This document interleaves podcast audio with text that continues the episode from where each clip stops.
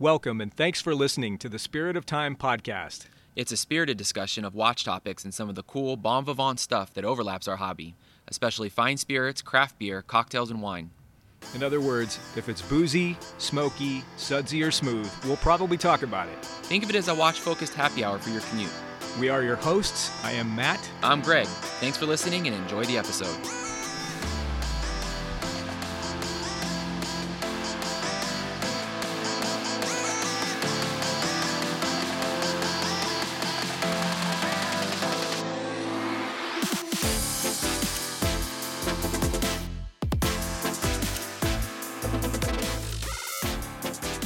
And here we are. Hey, Matt, how are you? Good to see you. Man, it feels like it's been forever. It is good to see you too. Hope you're well. Yeah, it's been a minute since we've been, I guess, together on an episode, right? I think um, we did a, a few recent drops, of course, um, the Tequila Cabal episode, which was a lot of fun with uh, Everardo and, and Dustin, and met up with Patrick from Bremoire. Uh, and I think in between there, we slid in an episode that we did record together. But anyway, over the last month or so, we've been sort of, uh, you know, working together in tandem, but, you know, in, in sort of different lanes. Yeah, totally. Um, it's been an interesting, uh, you know, six weeks or so. I've had some some business travel. And then also, um, I hate to say it, but uh, Rona finally got me, right? So I managed to dodge that for the better part of two years. But it finally laid me low a few weeks ago. Although I, I confess, I was I had mild to moderate symptoms. It wasn't that bad. Well, we're glad to hear that, it, you know, you were able to get over that and it didn't take anybody down too hard in the in the household. That's always a, a, a good positive update to hear. Um, and probably, you know, we're recording sort of, I would I would call it off schedule for us in some ways in terms of day and, and uh, uh, time of day, but also leads us into sort of a, an abbreviated wrist check, port check, I think. Yeah, well, I don't think my my throat's not really up for any kind of spirit or anything like that. I'm I'm literally drinking a uh, a diet Sprite right here just because it's kind of soothing. I still do have the the mild persistent cough, so I'm I'm taking it easy on myself today. How about you? Probably, probably a wise decision. I've got an Americano here. You know, we've got the um, one of the Brevilles at the house, and uh, I, I think I had a, sort of appreciated espresso and espresso-based drinks from afar for the longest time. Still do pour-overs, and uh, I make cold cold brew uh, in a pitcher quite often. Um, and I've got like an AeroPress at the office for sort of, you know, uh, service on the go. But uh, I, I've loved having the, the Breville. We have the Touch. I think there's, it's called the Breville Touch. So it's got this uh, touch screen and a lot of settings you can program in and customize. So anyway, uh, when I can, when I have the time, I like to fire that up. And, uh, you know, right now it's an Americano, but have been uh, playing around with the different settings, making flat whites and cappuccinos and, and lattes. So, you know, we love our coffee game too. We don't talk enough about it. And I think, you know, you and I have talked uh, offline about incorporating some more coffee-based episodes, um, you know, with a focus anyway. Um, on the wrist, uh, Rolex G M T Master two, sixteen seven ten. L N, which I think could be quite interesting given our intended topic for the day. Um, I mentioned to somebody recently that I've been doing, maybe I mentioned it to Patrick on the last episode, I've been wearing one watch per week essentially for almost the better part of a month um, in sort of an effort to uh, not think about it so often, you know, not think about it daily per se, but to be able to just sort of uh, you know, wear it throughout a week and give it its paces. Um, really enjoyed doing that. So I started this week with Rolex, although I say that, and I think Saturday or Sunday, I can't remember which day over the weekend, I think I actually put four different watches on at a given point, which was a strange uh, high point for me. And it was not intended nor intentional, I guess, but the situation just sort of called for it. So I don't know, I guess I'm all over the place. Well, yeah, during the time that I was off, um, you know, I had several days off for, you know, my COVID hiatus, sojourn, whatever you want to call it. And I found myself, you know, puttering that around the house if I wasn't trying to call and, and talk to people, you know, for work and that sort of thing. And I, I probably put on three watches a day, you know, every day for like a week. So you get a little stir crazy, but you're not the only person that does that. I, I heard somebody else recently and I feel bad because I don't know exactly who it is. It, it might've been Buzz on uh, Whiskey and Watches, but made mention of the fact that, you know, he's been trying to do like a, a one watch per week. It might have even been a completely different podcast. Well, that, but sounds, that sounds familiar. I think yeah. now you're mentioning it. And maybe I was sort of like subtly influenced by Jason kind of going um, hands-on with the with his Seamaster, you know, uh, Jason Heaton, another uh, kind of foreshadowing here. Um, you know, when he, he sort of did his, his uh, gosh, what did he do it for a month straight maybe, or maybe longer?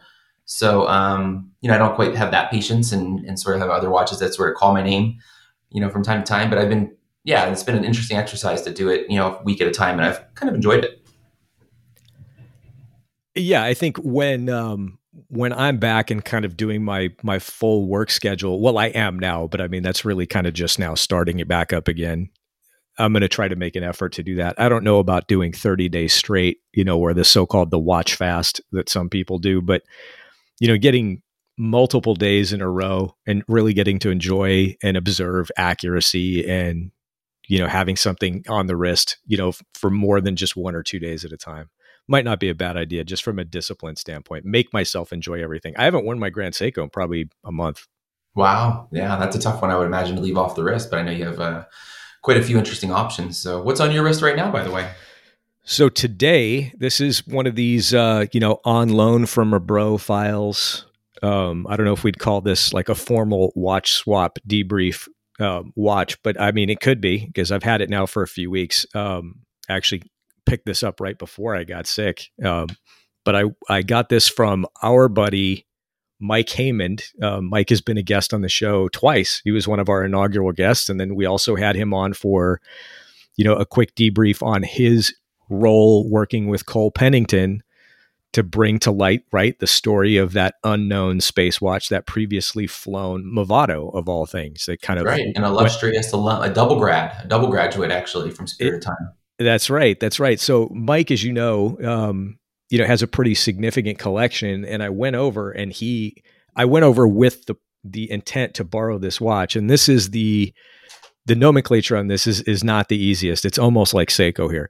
So this is the Omega Seamaster three hundred, not to be confused with the three hundred M. This is more like the three hundred Heritage. That's what they'd call it on the website. And this is the, you know, straight lug, kind of wedge indices with the twelve, three, six, and nine, you yeah. know, as the, the cardinal numerals. And this is the latest version. So this is the one that came out last year. It's slightly more svelte than the outgoing version. Visually, like it, it looks pretty much the same, but the small details, you know, and the devil's in the details, the small details are different. Um, this one has uh, like what they're calling a true sandwich dial. Mm-hmm. And that includes not just the indices, but also the numerals themselves. So the past version of this watch, the numerals were uh, printed. And on this one, it's um, like Panerai style, albeit a smaller font. It's visually, it's very cool. I have a few issues, but I mean, it's a beautiful it's, watch. Yeah, it's it's a really cool watch. And right now I have it on the, um, you know, the two line Uh, not the regimental Bond NATO, but the more traditional, you know, gray and black Bond NATO strap. And it's just, it's a, such a stunner on this strap. And I'm just totally like, you know, feeling my inner double oh seven Walter Mitty, you know, uh, full like potential here with this watch on. It's, it's awesome. So you have to, are you going to do uh, sort of a, a more elaborated set of thoughts on it and reactions, or are you sort of still sort of in the uh, kind of, you know, uh, Intel acquisition phase? Yeah, you know, it's more the latter. I mean, it may be that I'll talk more about it. I mean, I definitely have thoughts about it. I have thoughts about this watch as it pertains more to the various brands that I like. Um, but this watch was very specifically the one I asked him to borrow. And again, thank you, Mike, uh, because I'm, I'm leaning toward a version of this watch for myself, and I just wanted to kind of try it for form factor, because I, I have a three hundred M, as you know, and um, I mean, arguably that's one of the best watches I have and have ever had, uh, you know, in, so I don't know if, if this would displace that or if it would kind of measure up to that. Um, the three hundred M are some pretty big daily driver sports watch shoes to fill. Yeah, that's right. And so I just, I wanted to see how this would really feel like, you know, and get a sense like, okay, can I do this? And, and would it be something that I would wear a lot? Yeah. Well, we're excited to hear sort of how you report back on that and how it may or may not influence, you know, some upcoming uh, decisions and and uh, ideas that maybe are sparking in your head. Yeah. You know what? And I mean, I tell you what, I we've talked about it before, so I won't, you know, be too coy about it or anything. I mean, I think at some point there's um, the possibility of maybe, you know, liquidating, I think, a few pieces and doing something in steel and gold. And we've kind of joked around about one of the Seamasters as being leading contenders, you know, for steel and gold. So whether that's a, a three hundred M in steel and Sedna, let's say, or, you know, this three hundred Heritage in, you know, steel and yellow or steel and Sedna or whatever. But I just wanted to see how this watch felt on wrist to get a sense, because I I already know that I would like the three hundred M in steel and gold. Yeah, I think it, to be able to experience it for, you know, more than maybe just handling it even in a showroom. And some people don't even have that opportunity, right, before they have to make a decision. You talked about that a little bit with with Patrick. I, I, you know, I'm sure you had a chance to catch up on the chat we had with with him and and how, you know, certain brands have been associated with sort of direct to consumer. And and I shared, just like all of us, most of us have, I should say, that, you know, we bought watches sight unseen, and, and they show up on the doorstep, and, and you hope that's what, what you had in your mind, but you don't always know. And to the effect that you can put it on wrist, experience it, wear it out and about, kind of get the, the user experience before making a decision like that, it's invaluable. Yeah, it really is. I mean, I think you say we've all done it, and I'm, I'm sure eventually all of us, if you haven't already been, you will be burned by it. You know, I, I had to do a, uh, my, first Grand Seiko, basically sight unseen. I ordered it in and purchased it. And after a while, I realized it was just too low contrast for me. Yeah, and, yeah. you know, I, I would have been very happy, I think, getting the exact same watch, but with a black dial yeah. instead of a silver dial. But I had a lot of black dial experience and figured, hey, let's try something different. And that was a mistake. I wish I'd been able to handle that watch or test drive it. So this has been a boon for me. So again, thanks, Mike. Speaking of high contrast, maybe high speed, uh, you get a chance to, to I, I have to imagine I know the answer to this, watch the uh, Grand Prix of Miami? Oh, man, I think the better question is, did you watch the Grand Prix of Miami? That's the better question. You know what? I did. Uh, so, but I have to be fully, I have to be, you know, I have to come fully clean. I watched uh, a lot of the pre-race uh, uh, on the day that on the day of. Um, and watched the first couple laps go off, and then got pulled away uh, to do a few things. I had to take care of a few other things. So, but I am proud to say that I tuned in live for my very first F one race. I got a chance to experience sort of the, you know, and, and this was an interesting one. I think I'd um, be really curious to hear your thoughts and, and others too. Miami is probably much different, you know, from what I read, read and gathered, and some reactions that I, I kind of cobbled from around the internet than. Then maybe a lot of the other races, particularly, uh, you know, the American races, I guess, if that's the best com- comparison, but um, it was a lot of fun. It was a lot of fun. Um, there was a lot of pomp and circumstance.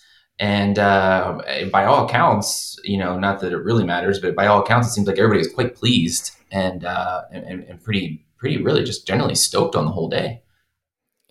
Yeah, I mean, that's my impression too. Uh, you know, spoiler alert. Yes, I did. I did watch it. I try to watch pretty much every race that I can. Um, and I think the the interesting thing is not so much, right, what I think of it, because I've I've been into F one for a long time and, and motorsport more generally. So I do watch this and I have an idea. I think the the more interesting topic is what somebody like you, and we've talked about this before, right, in the past. Um, It, it's, I think it's even been sort of our final notes and recommendations, the whole Netflix phenomenon and what that has done, Drive to Survive, that property, what that's done to Formula One enthusiasm here in North America, in the United States, and how it's turned people like you who just saw, you know, maybe this thing like, hey, recommended for you starting one or two seasons ago, and now all of a sudden it puts the hook in you. And how many millions of times has that been sort of replicated as a case around the country? And I think you're proof that it, it can work. It is working. Um, and I think it was really fantastic. I think one thing that's kind of interesting, I mean, I rolled my eyes at it a little bit, but it seems to me that the powers that be in, in Formula One and F I A and the media very much, um, set the goal of having Miami immediately rival Monaco. Hmm. Monaco is not a particularly great race anymore. And as, as a race itself, it's no more important than anything else. Uh, but it is the event of the year on the Formula One calendar. I mean, and it's certainly an interesting race because it's so historic, and, you know, the venue has largely been the same, and it's, it's just such a different kind of an environment. It's like the, the ultimate street race because it's so tight. But what makes Monaco Monaco is, as you said, right, the pomp and circumstance, the royalty that presides over it, the fact from a blue that, blood perspective, right, where maybe Miami was oh, a little more flash and a little more, right, like new world, new, new nouveau riche kind of, you know, perspective. Oh yeah, one hundred percent. Although, you know, you'd you'd certainly find all of those people, or at least a lot of them, who were who went to the race in Miami. A lot of those people will be or would have been at Monaco. So I think they they clearly are trying to do that. It's really transparent. I don't know if I agree with that or not. I kind of do, you know. So but, I guess my question for you, and I but it you worked. Told me about this. Yeah, right. You told me about this. I think either off air or maybe on our, our preview episode when you jumped on with um, the Whiskey and Watches crew and, and some other friends. Um, does Martin Brundle know who the people are when they're in Monaco, or does he not know who they are, who they are over there either? Well, I mean, historically, the grid walk, you know, has been. Um, It's it's mostly been the drivers, the principals, maybe some of the important engineers, and a few, you know, hangers on. And it would be maybe one or two people that were, you know, like quote unquote, you know, stars or media or whatever. Sure. Um, but now it's like the vast majority of people on the grid are these people that like you have you had better be like, you know, a, a Gen Z millennial type, and you better be plugged into social media and pop music and modern, you know, sports and stuff like that, because that otherwise the grid walk is just going to be a disaster. You know, the number, the drivers that he had interactions with were kind of few and far between. Otherwise, everybody was, you know, social media mavens, and the art, the most approachable guy, you know, that he, he saw and made contact with. And I don't know if you saw this, but, um, it was, and I may mess this up, but but I think it was either it was either Bahrain or maybe Qatar. But I mean, yeah, it was like Bahrain. You know, the, the, the crown. The, the, I think it was. I think it was like the Crown Prince of Bahrain, who looked like the most normal guy, just, you know, basically a a upper middle class punter walking the grid. And he's like, oh, you know, Prince so and so. They had the best conversation because yeah. you know, he's an F one guy. They know each other, I'm sure, from all the different circuits they see each other at and from the race venues. But otherwise, poor Martin Brundle is just a total fish out of water. And none of these celebrities have any idea who they're talking to either. They have no idea that that guy is as legit as it gets. I know, I know. It, you know, it, it, vacil- it vacillated between like sort of humorous and, and kind of cute to like totally cringeworthy. Well, it was, it was really something. It was so sad how much more self-aware he was about how bad it looked. Yeah. Um, you know, in the past, it's the kind of thing you just sort of chuckle at. And in my mind, I'm like, oh man, bring back Will Buxton, because that guy was the master at, right, you know, right. the grid walk. And I don't know if you know who he is. He works for F one now, but he used to be the N B C grid walker color commentary guy. And he was just much more plugged in. He was a younger guy and just, you know, more high speed with social events and, and stuff that's on trend. And yeah, anyway. Well, it'll be fascinating to see. I, I think I read somewhere, and I think this, to me, this was a really nice way to sum it up, especially in the context of your question, right? Is it really a thing in the U S now? You know, is this the peak, right? Like, is this peak F one in America? You know, Miami, we've got two to three, three races now, give or take, right? Miami was this big, huge, absolutely had to be there sort of social event. Is this the peak? Or is this sort of a, a major milestone and sort of a continued upward trajectory? And I think that'll be fascinating to look back on in one, two, five, seven years.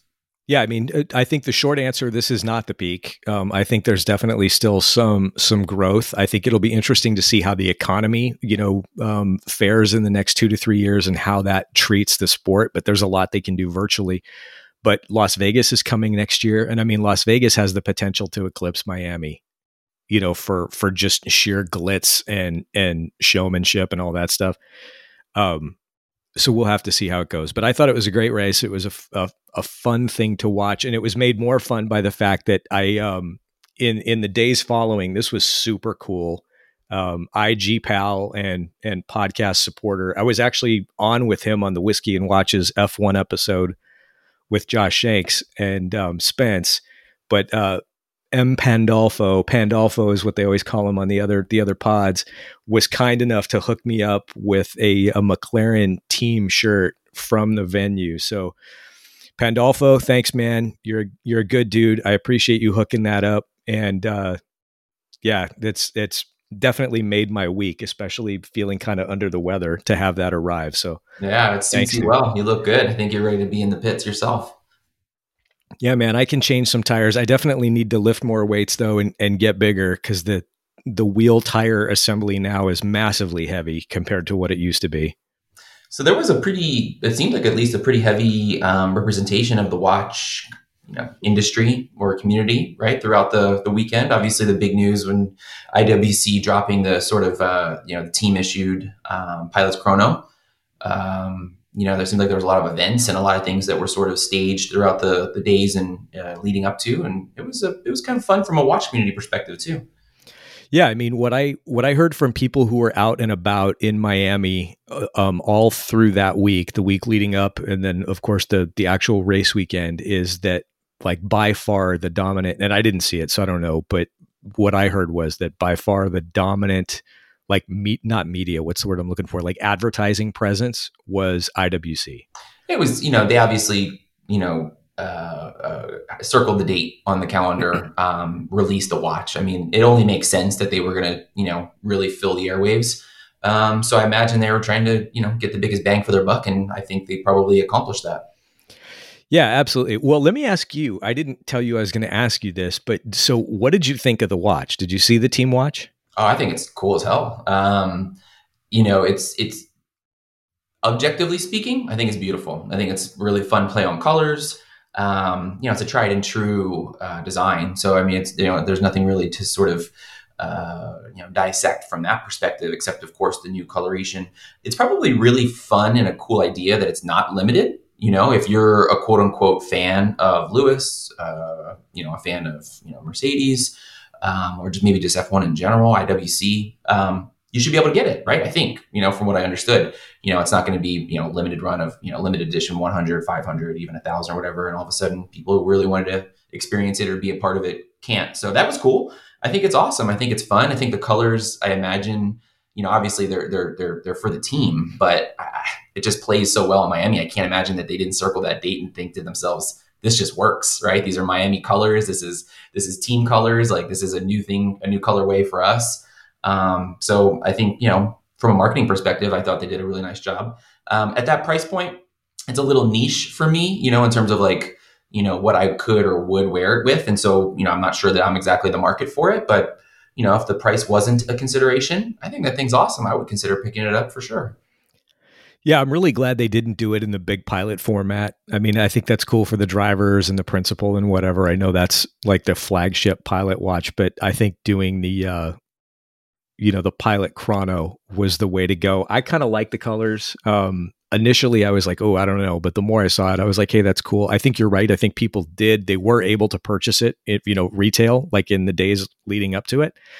Because I'd, I'd heard a number of people saying they saw people walking around, you know, that's who cool. did not, you know, not uh, affiliated with, you know, A M G, Mercedes, Petronas, who were wearing the watch. So clearly retailers had it, which I think is cool. I wonder, and the reason I ask you this is we've both seen um, Chase and our friend Summer, Summer Eskimo with that little, you know, that old Benris with the little, you know, uh, Mercedes logo. And you, you were on the hunt for, you know, the Corvette one, right? Yeah. How, how cool would it have been if they just had somewhere very low key on the dial, just, you know, the little, you know, Mercedes, like, you know, tri-pointed star logo, um, you know, maybe, maybe in that Miami Hurricanes orange or something yeah, like that. Oh, I don't, I don't wow. know. You Just really say like, some thought. That's interesting. That's too close to McLaren though, right? Yeah, um, maybe that's, well, this is papaya, you know, that's, oh, I think papaya. That's what they call it. Yeah. Papaya. You know, this is probably it's, a topic for another, another day. So I'm not going to get too deep into it, but dial side, um, dial side references to collaborations seem to not really be in, in vogue. You know, if you look at back, back in the day, you know, whether it was a retailer, you know, or some sort of collaboration or, or, you know, just even promotional stuff. Like, although, you know, roll, you know, Air King Domino's, it, it's not really, people don't really do dial side stuff like that anymore. I, I don't know. Yeah. I think a lot of them do, um, in retrospect, like with the fullness of time, they're they're fails. Yeah, yeah. You know, totally. You know, there is I I know that they're sort of quirky and collectible, but like I'll, you'll never convince me that the Air King with the Domino's logo on it looks good. There you go. It's yeah. um, I, I'd I'd take one because it's unusual, or the one, you know, with the cannabis leaf or whatever. But otherwise, yeah, I, I could take it or leave it. You know what I could take? Talk to me. A Spirit of Time collaboration beer. Yeah. So we've been saying, we've been hinting at the idea that we would tease this a little bit. Why don't you walk us through this? Because this is, I mean, um, a bit of a record scratch for a topic change, but at the same time, uh, we've, we've been working on this for a while, and I think it's, it's enough of the details are in place that we're about ninety-nine point nine that it's moving forward. So why don't we say something? Yeah. I, I've been excited. I've, I've mentioned it, I think even off air a few times recently, just some guests and things. Um, it's been sort of this desire of ours to do something fun outside of the box, um, but also sort of sh- strangely completely on brand. Right. So, you know, there's lots of things that we could do, and, and we've talked about them in other, you know, some other pods and, and groups have done it, and it would fit for us. Maybe cool things to share with guests, or, or, or kind of special supporters, right? Coasters and maybe a shirt or something, all kinds of cool stuff. But how cool would it be? And we talked about this from early on, to do a collaboration beer, because we both love brews. Uh, and especially with somebody, you know, we really appreciate and respect, like our good friends at, at Overtown um, Brewing in Monrovia, uh, California. And so that's coming together, and it's really cool to say that out loud. Right. And so, you know, we can talk maybe a little bit about what we know about the details at this point, but it's it's really touched a few different people, and we don't need to get into the specifics of who, but, you know, we, we've sourced the barrel, and uh, we're thankful, you know, for that. It's a new Riff barrel. Um, and, and we got that over to our, our friends at Overtown. And, you know, if everything kind of goes according to plan, I do believe we'll have uh, an amber ale barrel conditioned in a bourbon barrel. And, uh, and, and part of that is going to be peeled off, um, for Spirit of Time and, and sort of friends and, and supporters. And, and the whole goal is, I think, to be able to bring people together to sort of, you know, enjoy it together at some point, you know, and, and in the not too distant future. So it might be a chance to say hi to people in person, crack, uh, crack one of these, um, kind of special edition, um, beers open. Overtown, everything they do is incredible. We talked about them several times, um, and so it's nice to be able to to engage them in a really meaningful way, and and maybe, you know, continue to raise awareness for the for kind of the cool and great work that they're doing. And uh, and man, I can't think of a cooler thing to do, but then to make a collaboration beer. It's it's it's incredible. Yeah, I mean, I think the the only thing more next level than that would be a collaboration tequila. But I think, you know, beer is a good starting place for us, and frankly, that's probably a little bit more in my wheelhouse, my ale house, if you will. Yeah, absolutely. Absolutely. It is. So we don't have all the details yet. We don't have uh sort of release date or, uh, or, or sort of the, the particulars on, on the production. We're still working through that with, uh, with the good people over at Overtown. They're being so kind to allow us to, to participate with them in this way. I mean, come on, let's be honest. They're doing all the hard work, and we're sort of, you know, supporting in a, in, in whatever way we can. Um, but, and I'm hopeful, we haven't gotten through this part, but we'll just say it out loud. I'm hopeful that when that can rolls out and it's got some sort of, you know, Spirit of Time moniker on there, or some sort of identification, and we could crack one open with a few people that maybe listen to the pod who who are able to to join us, you know, in, in the SoCal area. That's going to be a really cool feeling, and uh, and it's just going to be really uh, just kind of full circle on, you know, why we, I guess, started doing this, you know, what was about fourteen months ago, right? To talk about watches and and uh, and connect with people and, and talk about spirits and, and beer and, and just all kinds of fun things that we do, you know, with our watches. So pretty cool. Yeah. Well, if we've sort of alluded to this a time or two in the past, right, that this, the whole podcast project is, as much as anything, it was kind of a placeholder, because what we really wanted to do, or what we thought we really wanted to do like two years ago when we started talking, was to, to host a regular get together in San Gabriel Valley. We're kind of ignored out here. And, um, you know, there's a lot of people and a lot of watch enthusiasm here. And frankly, I don't, I don't like to drive to West L A all the time, uh, to go to the get togethers and, and things like that. And, you know, how cool would it be if at the end of the day, we have a collaborate beer, a collaboration beer, um, you know, that we can launch at some kind of get together you know, whether we do it at one of the breweries or, or what have you. So that's just, that, that is a lot of fun. There's a lot of potential. At the very least, it can be gifting four packs to people all over Southern California. You know, I think, um, there were NATO straps with the little red and white bee floating around.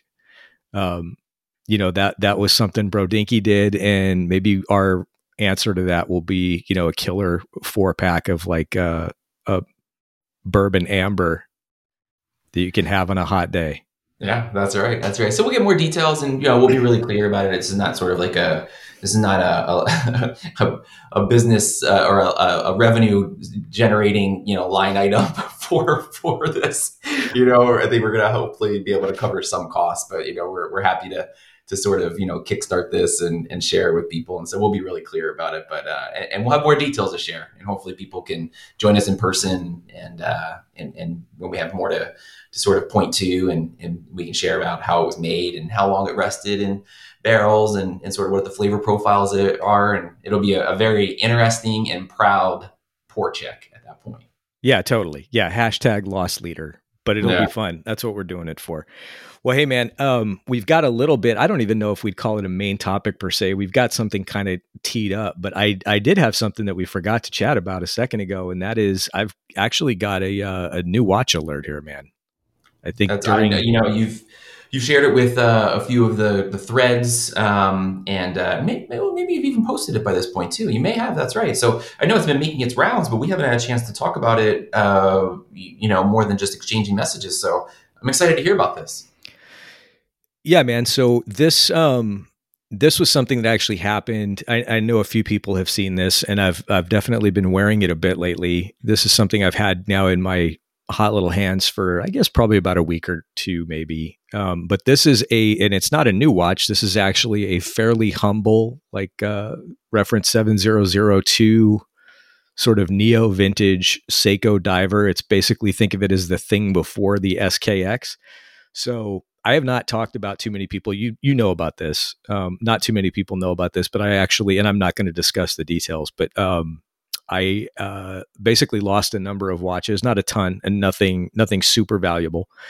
But I, I basically had a, a case that was stolen, and I had a couple of my, you know, S K Xs and mods and stuff like that in this case. Probably, honestly, dollar wise, the, the case was worth almost as much much as the watches were initially. But you know, over time, a like new condition S K X double oh nine, you know, that I got for probably a hundred bucks years ago.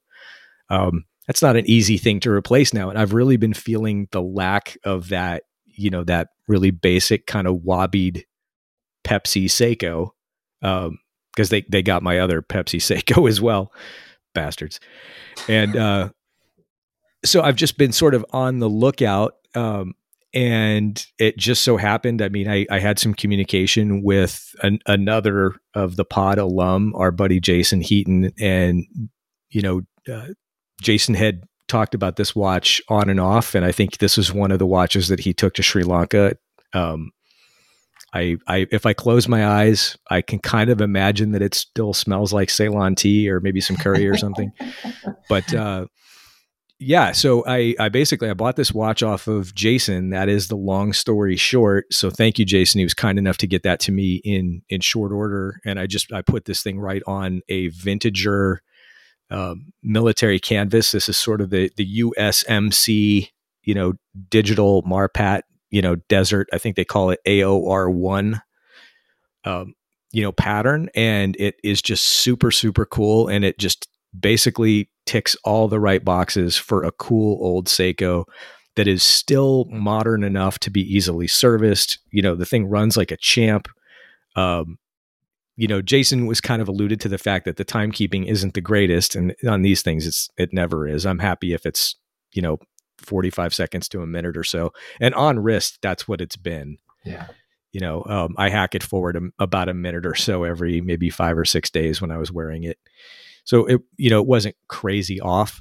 Um, a little different from the more modern watches in that this is a time and date watch, not a time and day date watch. Most of the, the S K Xs, S R Ps, et cetera, maybe not the S R Ps, the, uh, yeah, no S R P. Sorry. I was thinking of S P B. Damn you, Seiko, and your, your nomenclature. But the, you know, most of the, the lower end movements are day date movements for them. And this is nice. It's just, it's a lot less cluttered. If you can see, this is the one that has the, the indices are um, printed blocks instead of, you know, printed circles or raised circles.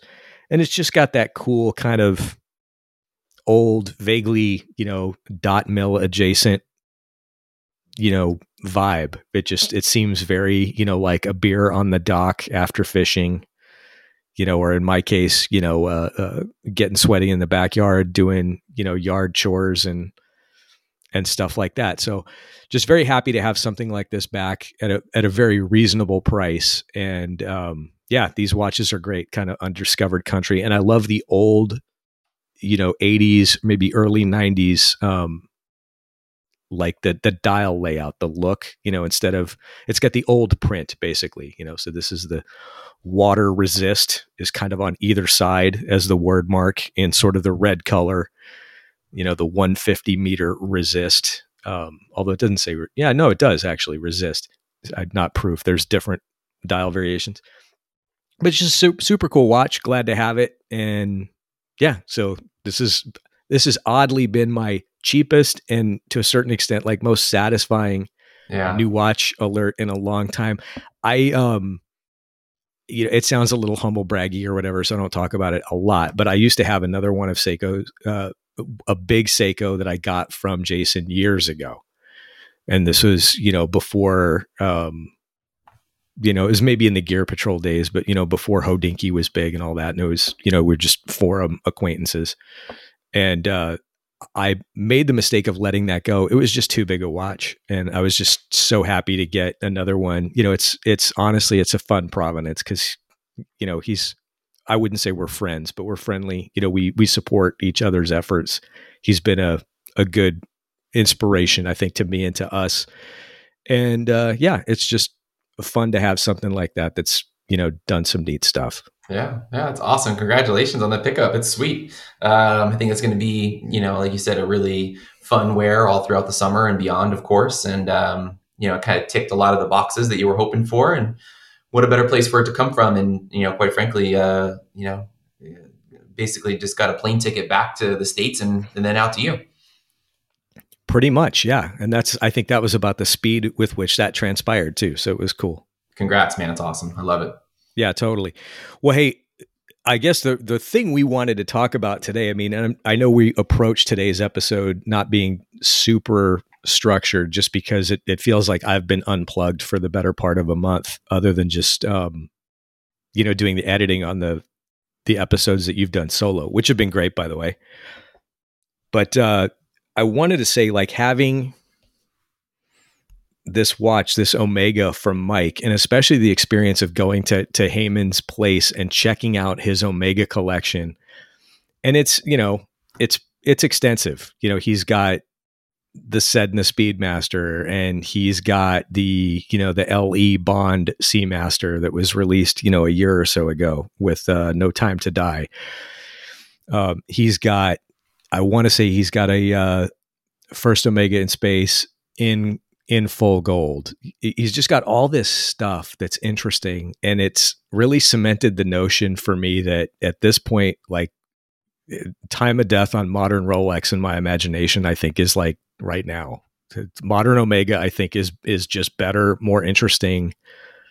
And ironically, at the same time, more approachable than Rolex. And I wonder what you think of that proposition. Well, I think you made a comment. Essentially, maybe this was the seed Um, to we, I'm sure you've been thinking this for a while, but this was sort of the uh, uh, the public, you know, um, uh, sort of planting of the flag, right? He made a comment over the weekend, basically, you know, modern Omega is is better than modern Rolex. Uh, I don't think I'll disagree at all. Um, you know, you've I, anybody that's been listening or or following along or, or having conversations with us on the sidebar, you know, all the Omega stuff coming up has dominated the conversations we've had. There's been very little discussion about modern Rolex, other than sort of maybe some gripes or some reactions, which are, you know, you have to sort of do these days, right? I mean, it's the elephant in the room. You can't not talk about it at some point. So, but the, I guess what I'm trying to get around to is everything that we've liked and has really been like, whoa, that's something we really got to get our hands on, or I'm really, you know, maybe I'm really thinking about this one, or would I, you know, move some things around to get over to the, it's all been Omega uh, in terms of these two brands that we're talking about. It's all been Omega. The, the, the, the, the scale's been tipped in Omega's favor uh, quite noticeably and quite heavily. Um, there's probably a lot of reasons for that. I think I'm just going to, you can just start jumping into them. I think one is they're just awesome. The tech is there. Um, we talked about it before. I think Omega has been a leader in, in technology, kind of, you know, in tech and, and jam packing them into the, you know, their pieces for a while now. So the tech is, is, is awesome. You're not sacrificing anything there. Quite frankly, the designs are awesome. They're, they're, Sometimes they're vintage inspired. Sometimes they're wholly new and modern.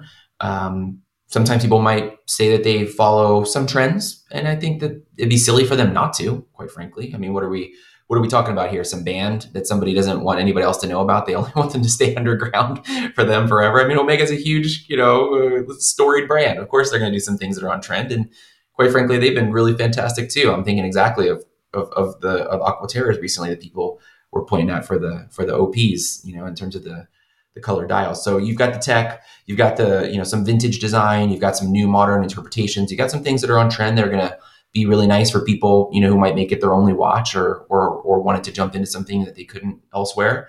And um, and then also we'd be remiss not I'd be remiss not to say that I think they're they're gettable, they're obtainable uh, from a few different, you know, perspectives. One, maybe price point depending on your station, and then two, I think you can walk into a store, an A D, a boutique, and you could pick a lot of these things up, which might seem trivial. And, and, and when you say it out loud, it seems really silly to say, but that's the truth. And, and it's not a, it's not a, well, I wanted this, but I got that mentality. It's, I can go get this because I really like it.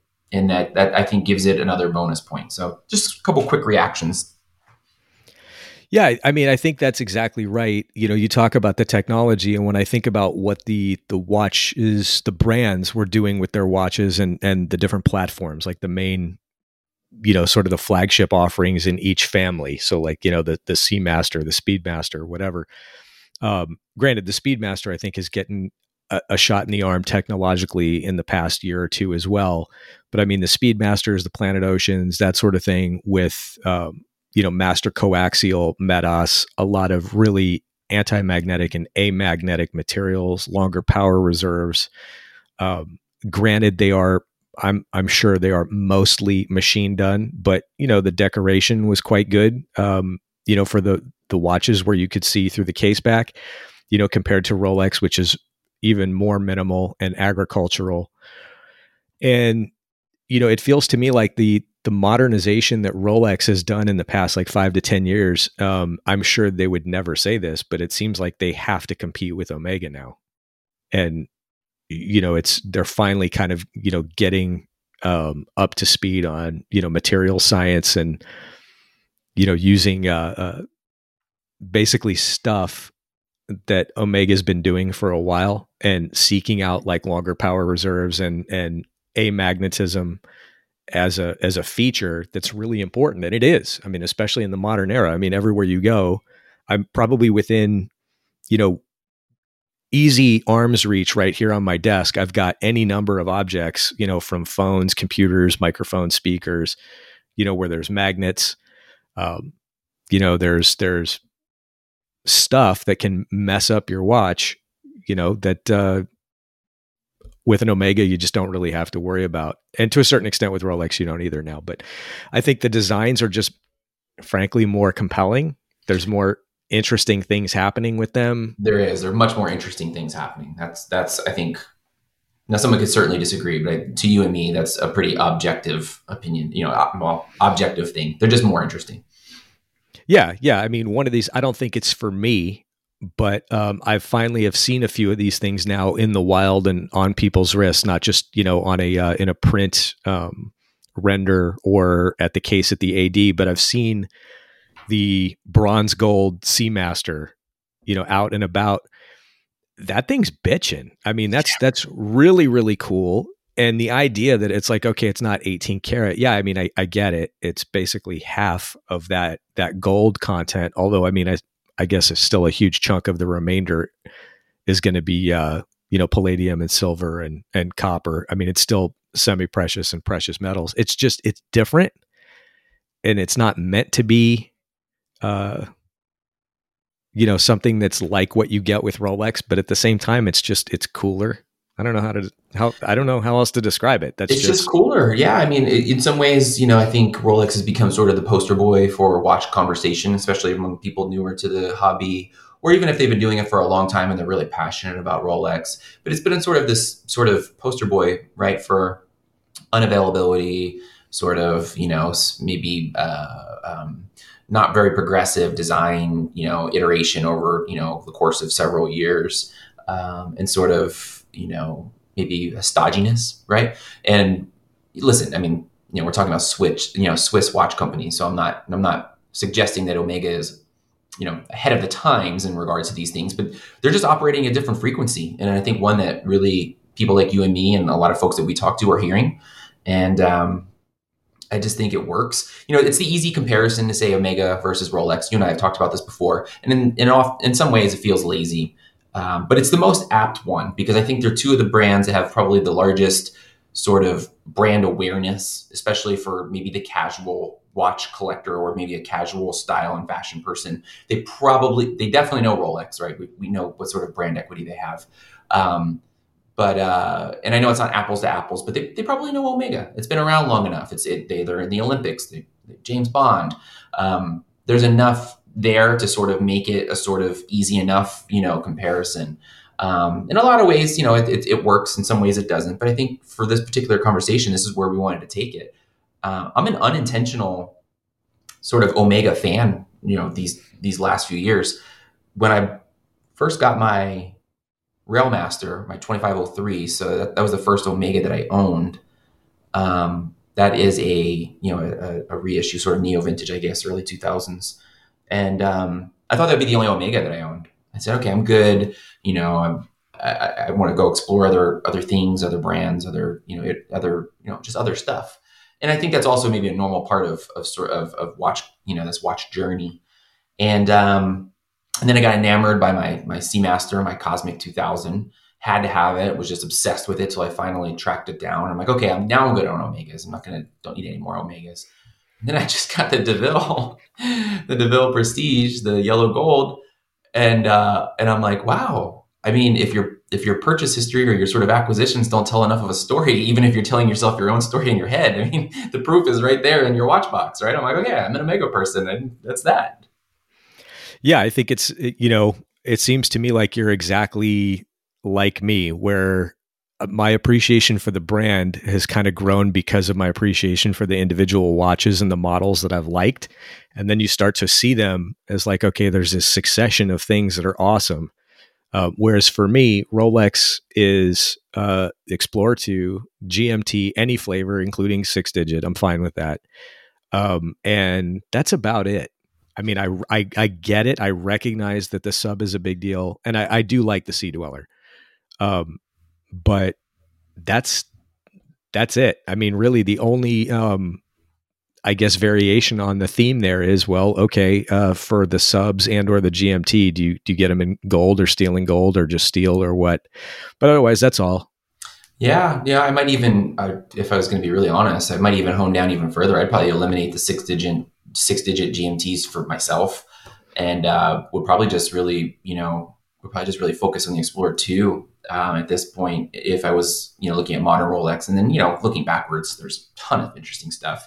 Um, but I still appreciate the new things on other people's wrists. Um, I'm not as hard on Rolex, maybe, I think, as some people might. I, I just, I don't, I don't think a lot of people are in the right position to sort of question some things about what they do. And quite frankly, they're doing things that are, you know, probably making them quite successful in, in their, in their endeavors. Uh, but as, you know, for what I'm interested in, what you're interested in for the purposes of this conversation, modern Omega over modern Rolex, you know, seven days a week, twice on Sunday. Yeah, that's right. I mean, I think um, now what makes Rolex great as an entity is the stuff that we don't see and the stuff that we don't get to know what they do really, you know, on the, behind the scenes, the Wilsdorf Foundation, all of the sort of the charitable charitable support that they provide to the industry, the sort of mutual R and D projects that we occasionally will hear whispered about. Uh, I'm sure all of that stuff is very important, and I'm sure it, it is very important. It's not to sell them short, but the product that's associated with Rolex now to me is just a lot less compelling. And it's not to say that these are in any way bad or that I don't like any of these models. I, I like a lot of them. It's just, you know, they're, it's not as valuable to me in terms of my, my, I don't know, my mind and, and how I would associate different models, you know, with um, the hierarchy of, of importance in my head. The G M T Master is kind of a halo thing. I mean, that'll always be important to me. You know, when, when they have an eight digit G M T Master, I'll probably be interested in it. Yeah, but, that sounds funny to say. It's but, true. But that's um, really, that's the only thing. Yeah, no, that makes sense. And, and I've heard people talk about this before, and I, it really struck a chord at one point. I'm not, I don't work, you know, neither of us work for Rolex. And so I don't find myself, I don't find the need for me to be some sort of apologist for the brand. I'm not, there's no brand loyalist aspect to it for me. I like some things that they do, and I don't like some things that they do. And I think that that's pretty normal. Um, like any brand, you know, I think we're obviously painting Omega with a pretty positive, you know, brush right now. There's some things that, you know, don't really strike me. Um, but I think on the whole is what we're talking about, right? Modern catalog against modern catalog. Um, Omega's just sort of, you know, got the, the leg up right now. We'll see how long that lasts. You know, I, I, I wish, you know, that they continue doing that. I think it's awesome, the stuff that they're putting out. Um, obviously, like we said, the, the proof is in, in the, in the pudding. You know, what are the things that we're sort of after? What are the things that we're really thinking about every day? Um, and, uh, so, you know, it's quite clear how we feel about the, you know, those two vis-a-vis. And I guess in some ways it's, it's, it's also more of a sort of like a kudos and a bravo to Omega. Then, at least the way I think about it, less than, you know, sort of a, you know, a, a, a better luck next time to Rolex kind of thing.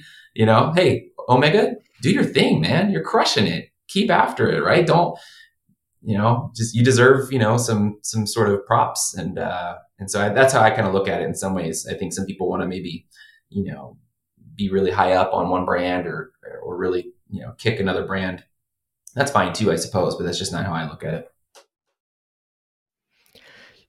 Yeah, I, I think that's probably a good way to wrap that up, you know, um, and not to make this a bigger issue than it is. You know, I think a lot of people understand that we've been talking about the hype and avoiding hype and, and that sort of thing. And certainly there are brands that are not Rolex, you know, that are part of the hype train, um, you know, Richard Mille or whatever. That's clearly not, you know, where our enthusiasm lies anyway.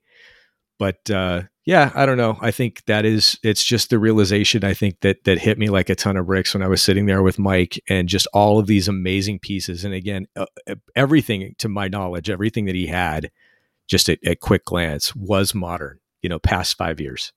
Yeah, no, and I think it was a, I think it was a very apt um, observation. And I think it one that we hadn't talked about before your comment, but, uh, sort of rang true, I think, with, with both of us. And I, I'd be curious, people should hit up the comments, you know, or, or, or, or send us a message. Like, what are you thinking? Like, are we off base, you know, in terms of your, your sort of, uh, opinion of the, of the matter? Uh, are we missing something, or, you know, are we sort of too, too gung ho, or is there too many things? Maybe we're, maybe there's some recency bias. Maybe, maybe, maybe Omega's just absolutely crushing it right now, or maybe just not thinking, uh, you know, uh, holistically. So be curious what people's thoughts are on the matter. Yeah, totally. Well, you know, hopefully people will hit us up, and I'm sure we'll we'll probably get some comments from people who, uh, you know, listen and that we talk to back channel and that sort of thing. But that's what we think. So anyhow, hey man, I know um, both of us are are up against a little bit of a schedule thing. Do you have any last minute final note type stuff, recommendation type stuff that you'd want to share? Yeah, I. Uh... There's been a couple shows, you know, Nat Geo, you know, via Disney Plus continues to just really put out awesome stuff. Um, this is not new. I think a lot of people have been talking about it and, and loving it. But the, anyway, one of the newer ones, I think, um, was called uh, Explore the Last Tapui. Did you catch that one? I did not.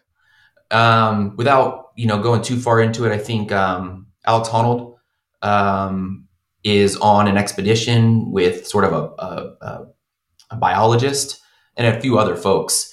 And they're trying to reach, you know, sort of this, you know, remote uh, area. Um, uh, and, and on top of that, it's not just an area, but like sort of this, this sort of, um, uh, you know, remote area within an area, I guess, you know. And, and so, you know, it's this sort of this huge face, this, you know, face of a, of a, of a, uh, um, uh, kind of a, a, a cliff, I suppose, or this, you know, and they call it an island in the sky because it sort of juts out from the landscape. Um, and they're trying to get to, you know, to this, um, to sort of study, you know, uh, species that maybe exist that they didn't know, you know, live there. And, uh, so, you know, this, this, this biologist is quite old, and they're trying to find a way to get him up there. And, uh, you know, without, you know, kind of burying the lead, you know, they're attempting to do this, and it's a pretty, you know, tr- dramatic expedition for this sort of old biologist. And uh, so there's some sort of, you know, expedition, adventuring, mountain climbing, you know, components to it. There's a biology and sort of, uh, you know, um, you know, identifying species kind of thing too. So it was really good, really great watch. Uh, much different than sort of the other kind of, you know, climbing docs that have been out recently, um, but uh, but also just very good. And they continue to put out really good quality content, I think, on that. Yeah, I'll have to check that out. I I was an early adopter for Disney Plus, and I think I probably let that lapse, you know, over the pandemic. So I know that there's some new sort of Star Wars related stuff. I'll have to check that out. You know, I I joined for Mandalorian. You know, I watched that and I was like, yeah, I'm done. And then, uh, you know, uh, there's a lot going on, so I've got to give that a whirl. I've been, you know, pretty lazy and kind of just going back to old wells um, for short watches and reads and stuff like that over the past like two weeks, just because I've been under the weather, which usually is a good time to just um, dive in and binge stuff. But because everybody in the household was kind of in the same spot, I kind of yielded the T V. But uh, I I would second the the recommendation from, you know, the other uh T G N basically, in the, the other pods and, and places that have talked about um, Slow Horses, whether it's the book, mm-hmm. which I've started, or the series, which is excellent. Uh, Gary Oldman just absolutely makes that. He's, he, he's so like deliciously contemptible in the early episodes. You just, you, you hate him for the other characters. So anyway, again, I know that's not really our recommendation. Somebody else suggested it, but um, if you heard their suggestion and hadn't checked it out yet, you know, the guys at T G N, they know what they're talking about. Go, go look at Slow Horses. Um, that is an Apple T V thing. And uh, yeah, that's pretty cool. You can, you can kick your feet up and have a whiskey right before close of business uh, because that's what Gary Oldman does. And he farts a lot. That's not a good enough uh, uh, recommendation that I don't know what is. Yeah, totally. That's it's guy stuff. Hashtag guy stuff, dad stuff. Cue it up. Um, I'll check it out. I've heard now a couple times now as well. So like you said, when you hear it several times, you know, it's probably worth firing, uh, firing up the old uh, streaming content. Oh yeah. There's it's it at this stage, right? I mean, there's almost there's too much that's out there, like in a way. It's just too hard to follow everything. Yeah. Yeah. No, I need, um, I know some of the services aggregate all of the subscriptions you have so you can search things without having to go into the individual apps. I really need to find a way to do that because otherwise it does get overwhelming. You forget where things are, but um, yeah. Two good recommendations, very different. Um, but hopefully uh, people enjoy them. Hey, I'm going to throw one more thing out there. I hadn't really thought of this. This is really more for you. Um, I don't think I've mentioned this to you before, but there's a, um, and I don't know who has it now. It's one of these things that was produced independently. And you know how sometimes one platform will host it, then it'll disappear for a year, then it'll be on the other platform, you know, then maybe on D V D or whatever. But um, I think this is just called One, you know, one. Oh, and uh, yeah, One. And it's essentially the story of the evolution of safety technology and stuff like that in, in Formula One. Oh, cool. Um, Yeah. And it's, uh, it's, I want to say it's probably like a ninety minute doc from maybe five to ten years ago. And the voiceover is by Michael Fassbender. And it's, it's really cool. So, you know, it touches on the fact that, you know, I mean, up until fairly recently, you know, those, there was this last, you know, catastrophic, um, casualty that everybody knows about, right? That's in everybody's sort of mind. And that's, uh, Ayrton Senna. when he died, and technology was getting better, but at that point they really kind of put the pedal to the metal, pun intended, on developing safety technology and having that be a, a real um a, a real sort of centerpiece of the design of the cars.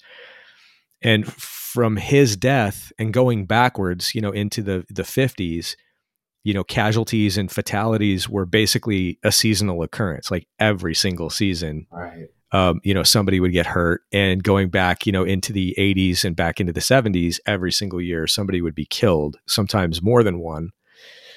And, you know, when you, this is, these are not long seasons, and it's not hundreds of drivers. It's like, you know, eighteen, twenty, twenty-five people on a grid, and to, you know, to lose one every year, that's a big deal. You know, it's a dangerous sport. And then for two, three, three decades or, or however long it's been, there've basically been no on-track fatalities of drivers. Now, that's not really true, because there's there's been one or two other incidents, you know, with somebody off track or somebody who was injured and who later succumbed. Um, but you know, considering how it used to be, it's it's much much better, and it just gives you a good historical flair for what Formula One was really like in the sixties and seventies. Yeah, yeah, it's a good reflective um, kind of point to, especially if you're new to the new to the sport. So cool, man. Oh, I appreciate it. Those are good, definitely great recommendations. Right on. Well, well dude, it's good to have you back on the in the saddle along with me here, man. For sure, for sure. It is uh, it is nice to be back. Um, good to talk about watches. Hopefully, we'll be talking more about beer and watches in the coming weeks and months. The one thing about a barrel-conditioned beer is it's going to lay down for a while, so we we might have it started, but we won't be able to to taste it or drink it for quite some time. So we'll we'll let people know how it goes. Yeah, plenty of lead time to build up some uh, excitement. Give some details. Totally. Anyway, brother, I'm going to go ahead and hit the stop button here shortly. You have a good one. We'll make this our uh, our proverbial rhetorical last sip. Cheers.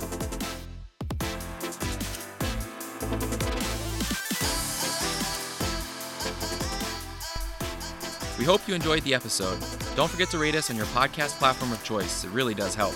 You can find us on Instagram at Spirit of Time Podcast and contact us at spirit of time podcast at gmail dot com. As always, please drink responsibly. Thanks again for listening. We'll see you next time.